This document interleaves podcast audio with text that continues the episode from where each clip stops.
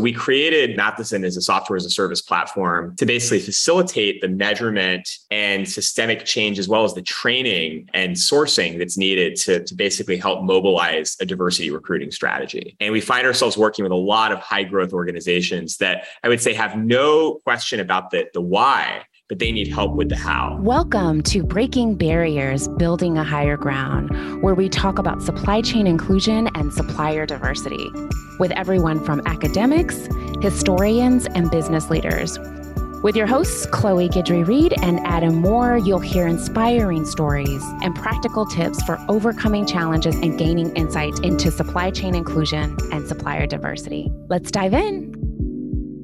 This episode is brought to you by Hire Ground. Hire Ground is a technology company whose mission is to bridge the wealth gap through access to procurement opportunities. Hire Ground is making the enterprise ecosystem more viable, profitable, and competitive by clearing the path for minority led, women led, LGBT led, and veteran led small businesses to contribute to the global economy as suppliers to enterprise organizations. For more information on getting started, please visit us at hireground.io. That's H I R E G R O U N D.io. Now, on to the episode. Hello, everyone. Welcome back to another episode of Breaking Barriers, Building a Higher Ground. I'm Adam Moore here today with Matt Cocacello, who is in for Chloe Guidry Reed. And in today's episode, we're sitting down with Arthur Woods, a social entrepreneur and an LGBTQ plus advocate who works at the intersection of equity and technology. Arthur is the co-founder of Mathison, a venture-backed technical platform and the author of the nationwide best-selling book hiring for diversity. He has years of experience as an entrepreneur, investor, and diversity advocate. And we are so excited to have him on the show today. Arthur, welcome to the Adam and Matt show for this episode. So glad to have you in studio with us today. Welcome. Thank Arthur. you, Adam and Matt. Thanks for having me. So tell our audience a little bit, you know, how did the journey of an entrepreneur begin, right? I always love this story. As, as I sit in supplier diversity, I have the Mhm. chance of talking with, uh, you know, a lot of small, diverse-owned businesses, and the story is always so very personal. It seems to me, right? Yeah. There's a passion, a fire, something's like, I just got to go out and do this on my own. So, tell us a little bit. How does the journey of an entrepreneur begin? Well, that's exactly right. You know, we we we I always say that the journey begins with, you know, discovering a need usually within yourself and the world Mm-hmm. and feeling the conviction to act on it, right? So for me, Right. I grew up in a single parent family, very poor. Um, Okay. I discovered that I was gay halfway through college. Um, Okay. Mm. That really turned my, you know, kind of my entire perception of the future on its head in, in a great Sure. way. Um, sure. but when I when I walked into my very first corporate job, um, I overheard a homophobic slur from one of the interviewers, Okay. Mhm. and you know that for me uh, just threw me into a whole new mode of thinking. Wow, you know, maybe at work I have to be a different person, not my authentic Mhm. self, than you know how I feel at home. And Right. um, I I, be, I I began this journey of really discovering, you know, how can I how can I start to innovate in the workplace in a way that brings out a sense of humanity. Um, and over the last few years, I know you both uh, have seen this directly as well. You know, work has has played an increasingly important role in our lives. Right. Um, and yet, for work, you know, for so many people, work isn't a place where they feel a sense of belonging or where they can Mhm. be their authentic selves. So for me, that's that's kind of been my my personal goal for the last de- decade more than ever is create technology, create experiences that bring out you know a sense of humanity in our workplace. Nice. Mm. Nice. I love that. I love that. Again, that that personal passion that helps kind of drive um, some of that that fire, uh, you know, that I always see in in entrepreneurs. That's awesome. So, what do you think though are some of the unique challenges that diverse entrepreneurs in particular face? You know, and and and how should they think about overcoming those, right? Because that is a unique set of challenges. Yeah, it's it's a great question, and Mhm. you know, underrepresented entrepreneurs, diverse entrepreneurs, uh, you know, essentially today walk into conversations with venture capitalists eh, that look a lot Right. like conversations with corporate executives. Right? It's a Mm. very homogenous group um, that that sometimes doesn't know uh, anything outside of their homogenous circle, and um, and you know, it oftentimes you know there's there's a huge affinity bias. We talk about this all the time when when Uh, sure. when a VC is investing, just like when an executive is hiring, um, it's very common. It's human nature to look for familiarity. You know, uh, who went to my alma mater? Who looks like me? Who played the same sports as me? Um. Do I know their father? Right, et cetera, et cetera. And um, and so it's no surprise that uh, for many entrepreneurs, especially in technology, it, has been a homogenous um, group that's been invested in today. Mm-hmm. So you know, underrepresented entrepreneurs have a huge opportunity right now. I think first of all because the world has kind of woken up. You know, the world has noticed. Wow, we we need to make sure that the companies we're, we're fueling reflect the society that they're serving. Go figure, right? Mm-hmm. The entrepreneurs right. that we are backing actually reflect the society that we're trying to solve problems for. Yeah, um, and that's been our goal at, at Mathison is you know to to create a workforce that reflects society at all levels. But yes, for entrepreneurs, I say tell your story, tell your your, your authentic story. I try to represent within the first few minutes of meeting a mm-hmm. VC that um, I I'm in the LGBTQ community, and that that's a huge okay. part of what what drives me every day. You know. Okay. Can, can you talk about how that experience then kind of catalyzed creating mm-hmm. Mathison as something that's the sort of end to end solution for corporations to hire diversity. Um, I, I yeah. as a career person myself, you walk into these experiences where you feel ostensibly like the only mm-hmm. LGBTQ person in the room, and even though that sometimes stings or it feels odd or it feels like you're you're you're starting from three steps behind, it also is like mm. that gives you that catalytic feeling of wanting to. I'm going to change the situation. So I'd, I'd love mm-hmm. to know more about that. Yeah, yeah, Matt. Thank you for asking that and Absolutely. So, I mean, for us, uh, you know, we, we looked at the fact that, you know, as we all know, in the last two years, diversity, equity, inclusion kind of went from what felt like a bit of an elective uh, effort for many organizations to an essential. Mm-hmm. And and I think a lot, so many leaders, whether they were they themselves underrepresented or they were allies or you know aspiring allies wanting to be wanting to be advocates, you know, mm-hmm. there was this kind of wake up call of wow, we really need to change. We need to do more. And it's not just going to be a wish and a prayer that gets us there. We're going to have to actually right. change our systems, mm-hmm. change the mindset of a lot of our decision makers, and we're going to have to just change the behavior of our teams, right?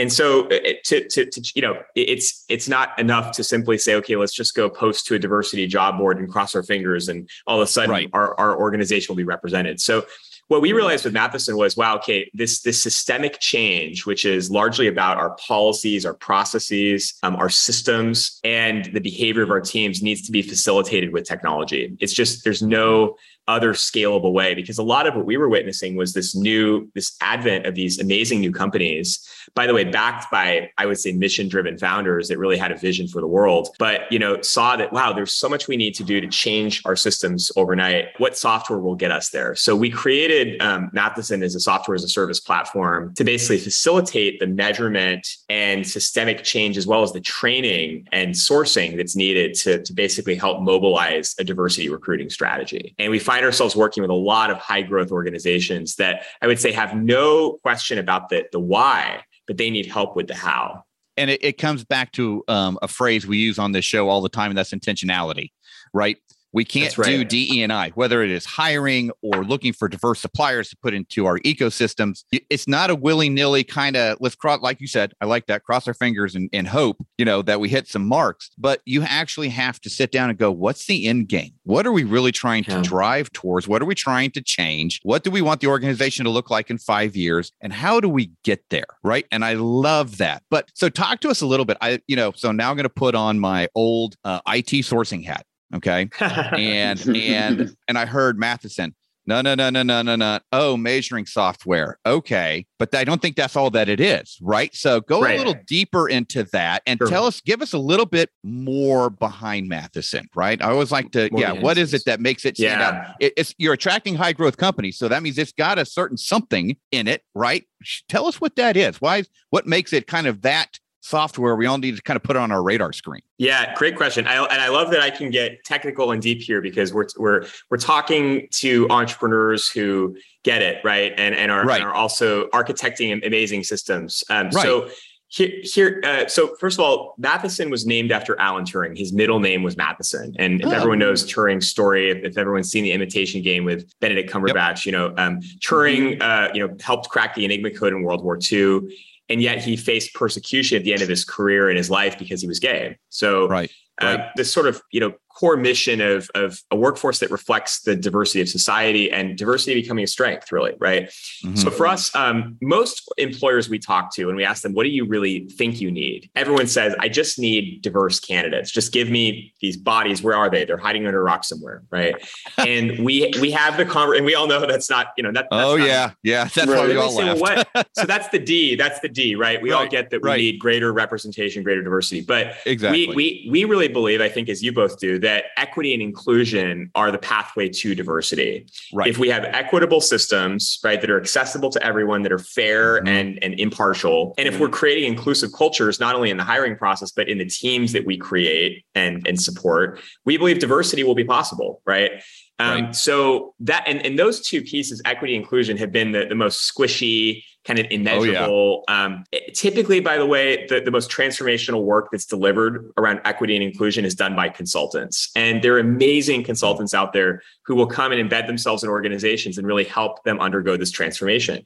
But the right. challenge is there actually, there literally are not enough. There's not enough capacity and expertise in the world to meet you know all the transformation that's needed for these organizations so right. we said well how can we how can software help facilitate the equity inclusion uh, piece that we're that we see missing so we have an assessment system that's called our equity index and it gives okay. organizations a framework to basically gauge their policies diagnose every step of the way of how they hire how they engage candidates how they onboard how they advance and promote candidates mm. um, to basically figure out where what is inequitable you know what mm-hmm. where do you need to shift your policies programs and operations to be more accessible and more fair and equitable to all candidates. And we believe right. if you do these things, and we figured out there are 45 different dimensions of what we can assess there. Um, if wow. you do these things, you're going to bring in a candidate and they're hopefully going to advance, you know, in, right. in, a more equitable way.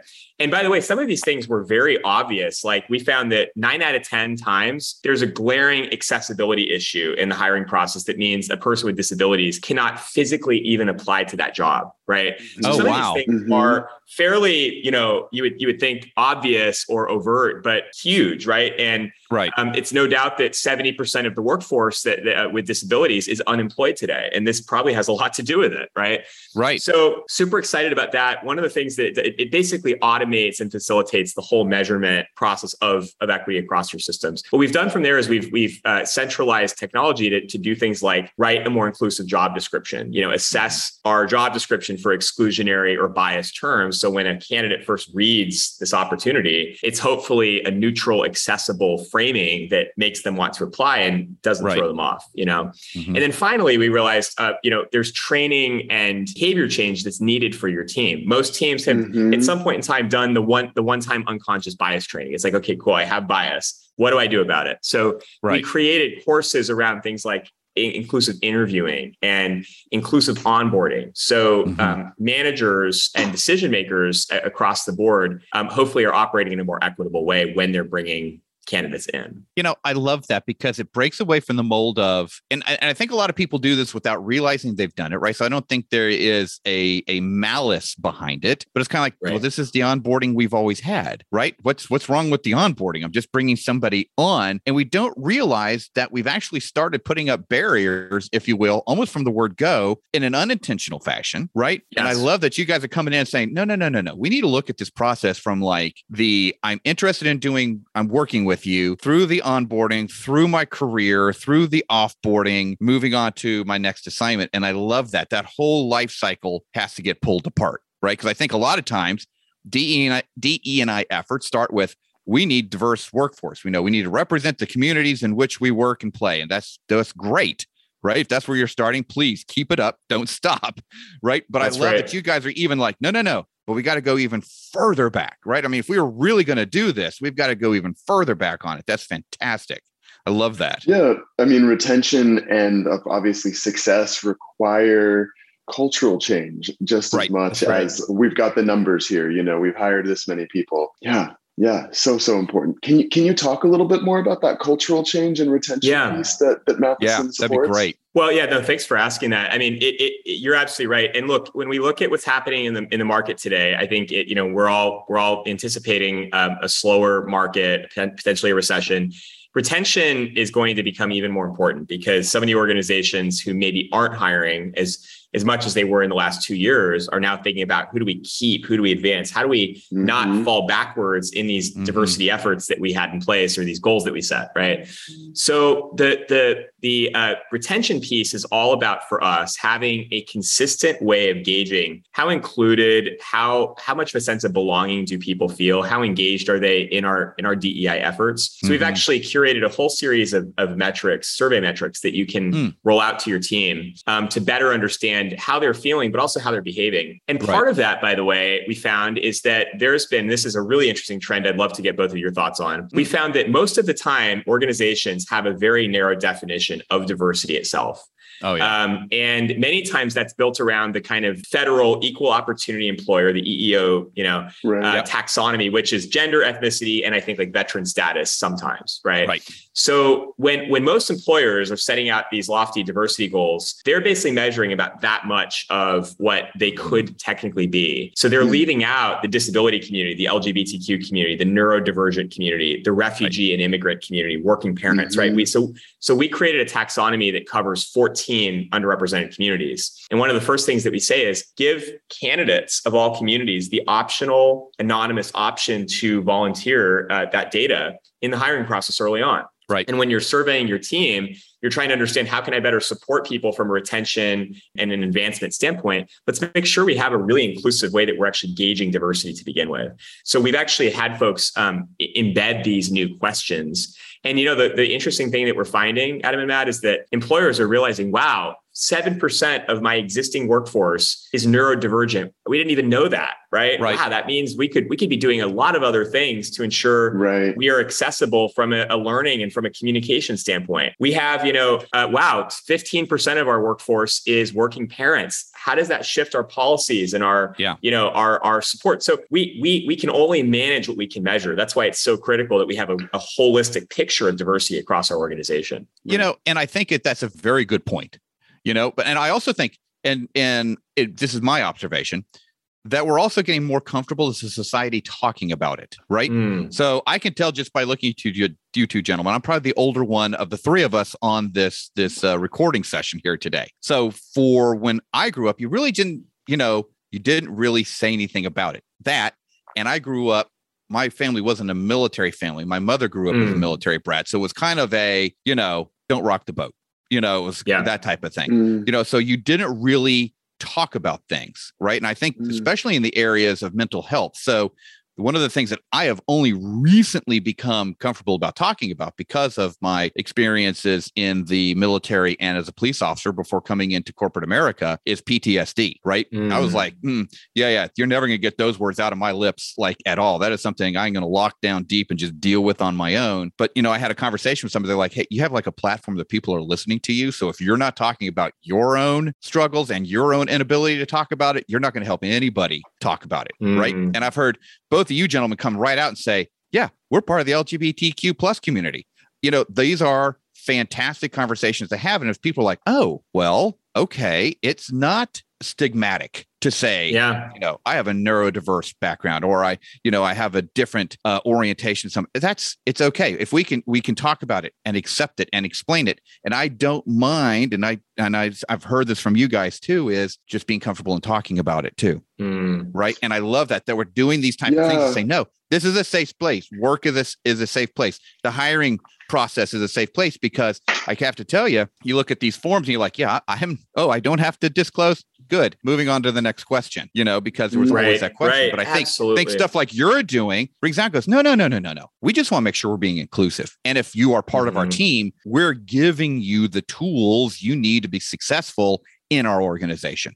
One hundred percent. Matt, do you have any thoughts on that? Yeah. You know, Arthur, just in the sense, I, I, as Adam was talking, I was thinking that part of the cultural change and then the political change and the economic change around LGBTQ people has been mm. that for us coming out has been essential right coming mm. out has been like you, you are not only honest about your authentic self but you're also bringing to people a narrative of what it's mm-hmm. like to be marginalized that helps them understand in a very personal way the oppressive system that they've been part of, even if they didn't think they were. And I, I'm just realizing that that model of coming out has actually I feel like it's become used now in a lot of different communities that by mm-hmm. identifying. Yeah, that's true. Yes. hey, I've actually, you know me, and I've actually gone through this, whatever it might be, whatever form mm. of marginalization it's been, has really been helpful. And and I'm, I'm then I was thinking, Mathison, the tools that you're using actually create safe and data driven ways yes. for people to come out about all of the many yeah. ways that they may have been marginalized, mm-hmm. and then for mm. employers to create a space that is inclusive mm. of people who are given the opportunity to self-identify. So so powerful, so so powerful. I I, I love that, Matt, and and you're right. I mean, I, I think we today, sadly, you know, we we did a study, you know, where we pulled about 500 underrepresented job seekers last year.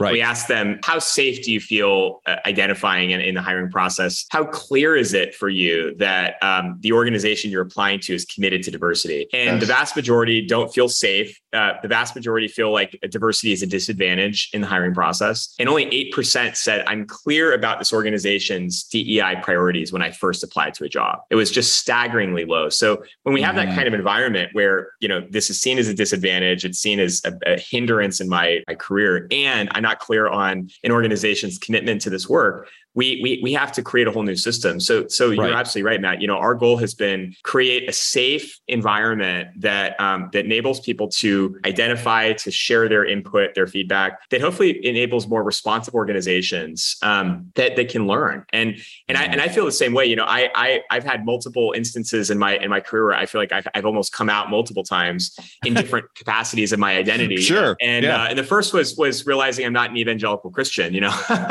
um, so you know it's it's it's really interesting, and I think we are, mm. you know, we're finding more and more that there. One of the greatest things that's happened in the last two years is we have gone from from vulnerability being a weakness to it be mm-hmm. it, it, truly becoming a strength and these critical aspects of what makes us different or unique have, have really become a power um, and i think leaders have, have realized that the the channel and the conduit through which they can most meaningfully reach their teams is is purely through authentic and vulnerable communication sometimes not mm-hmm. knowing the answer you know mm-hmm. or representing this this this you know potentially challenging aspect of, of your your past or your identity that that you haven't been able to share before it's creating so much trust and belonging especially in this virtual environment where we're oftentimes not even physically meeting people that we work with right you know, Arthur, you just touched on something that I think is so super critical for our leaders and our future leaders out there, right? And realizing that as a leader, you're not going to have touched all cultures, all backgrounds, all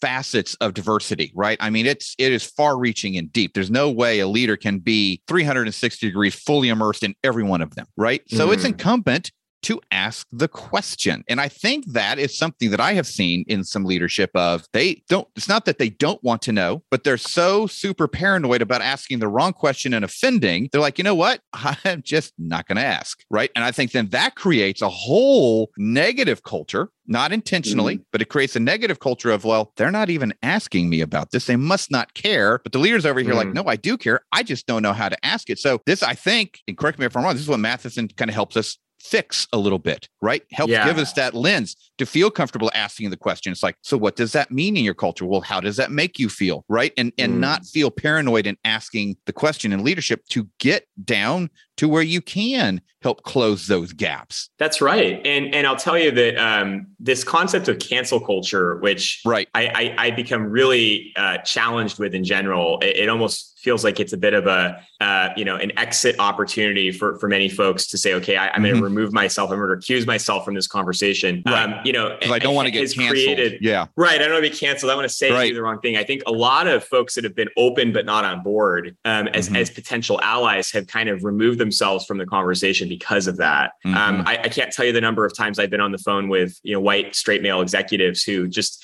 they say i really want to do the right thing but i'm just so afraid of i'm looking at this this the aftermath of folks that have done the wrong thing and I should I shouldn't right. do anything. And it's like right. we really need everyone, you know. So I I, yeah. I I love your point about you know getting everyone into the conversation um, and and hopefully finding those champion leaders who are going to set the right. bar, you know, for everyone else, you know. Arthur, I'd, I'd love to ask you about your experience leading an LGBTQ owned business because we are yeah. a supplier diversity podcast. That's true. yes, we are.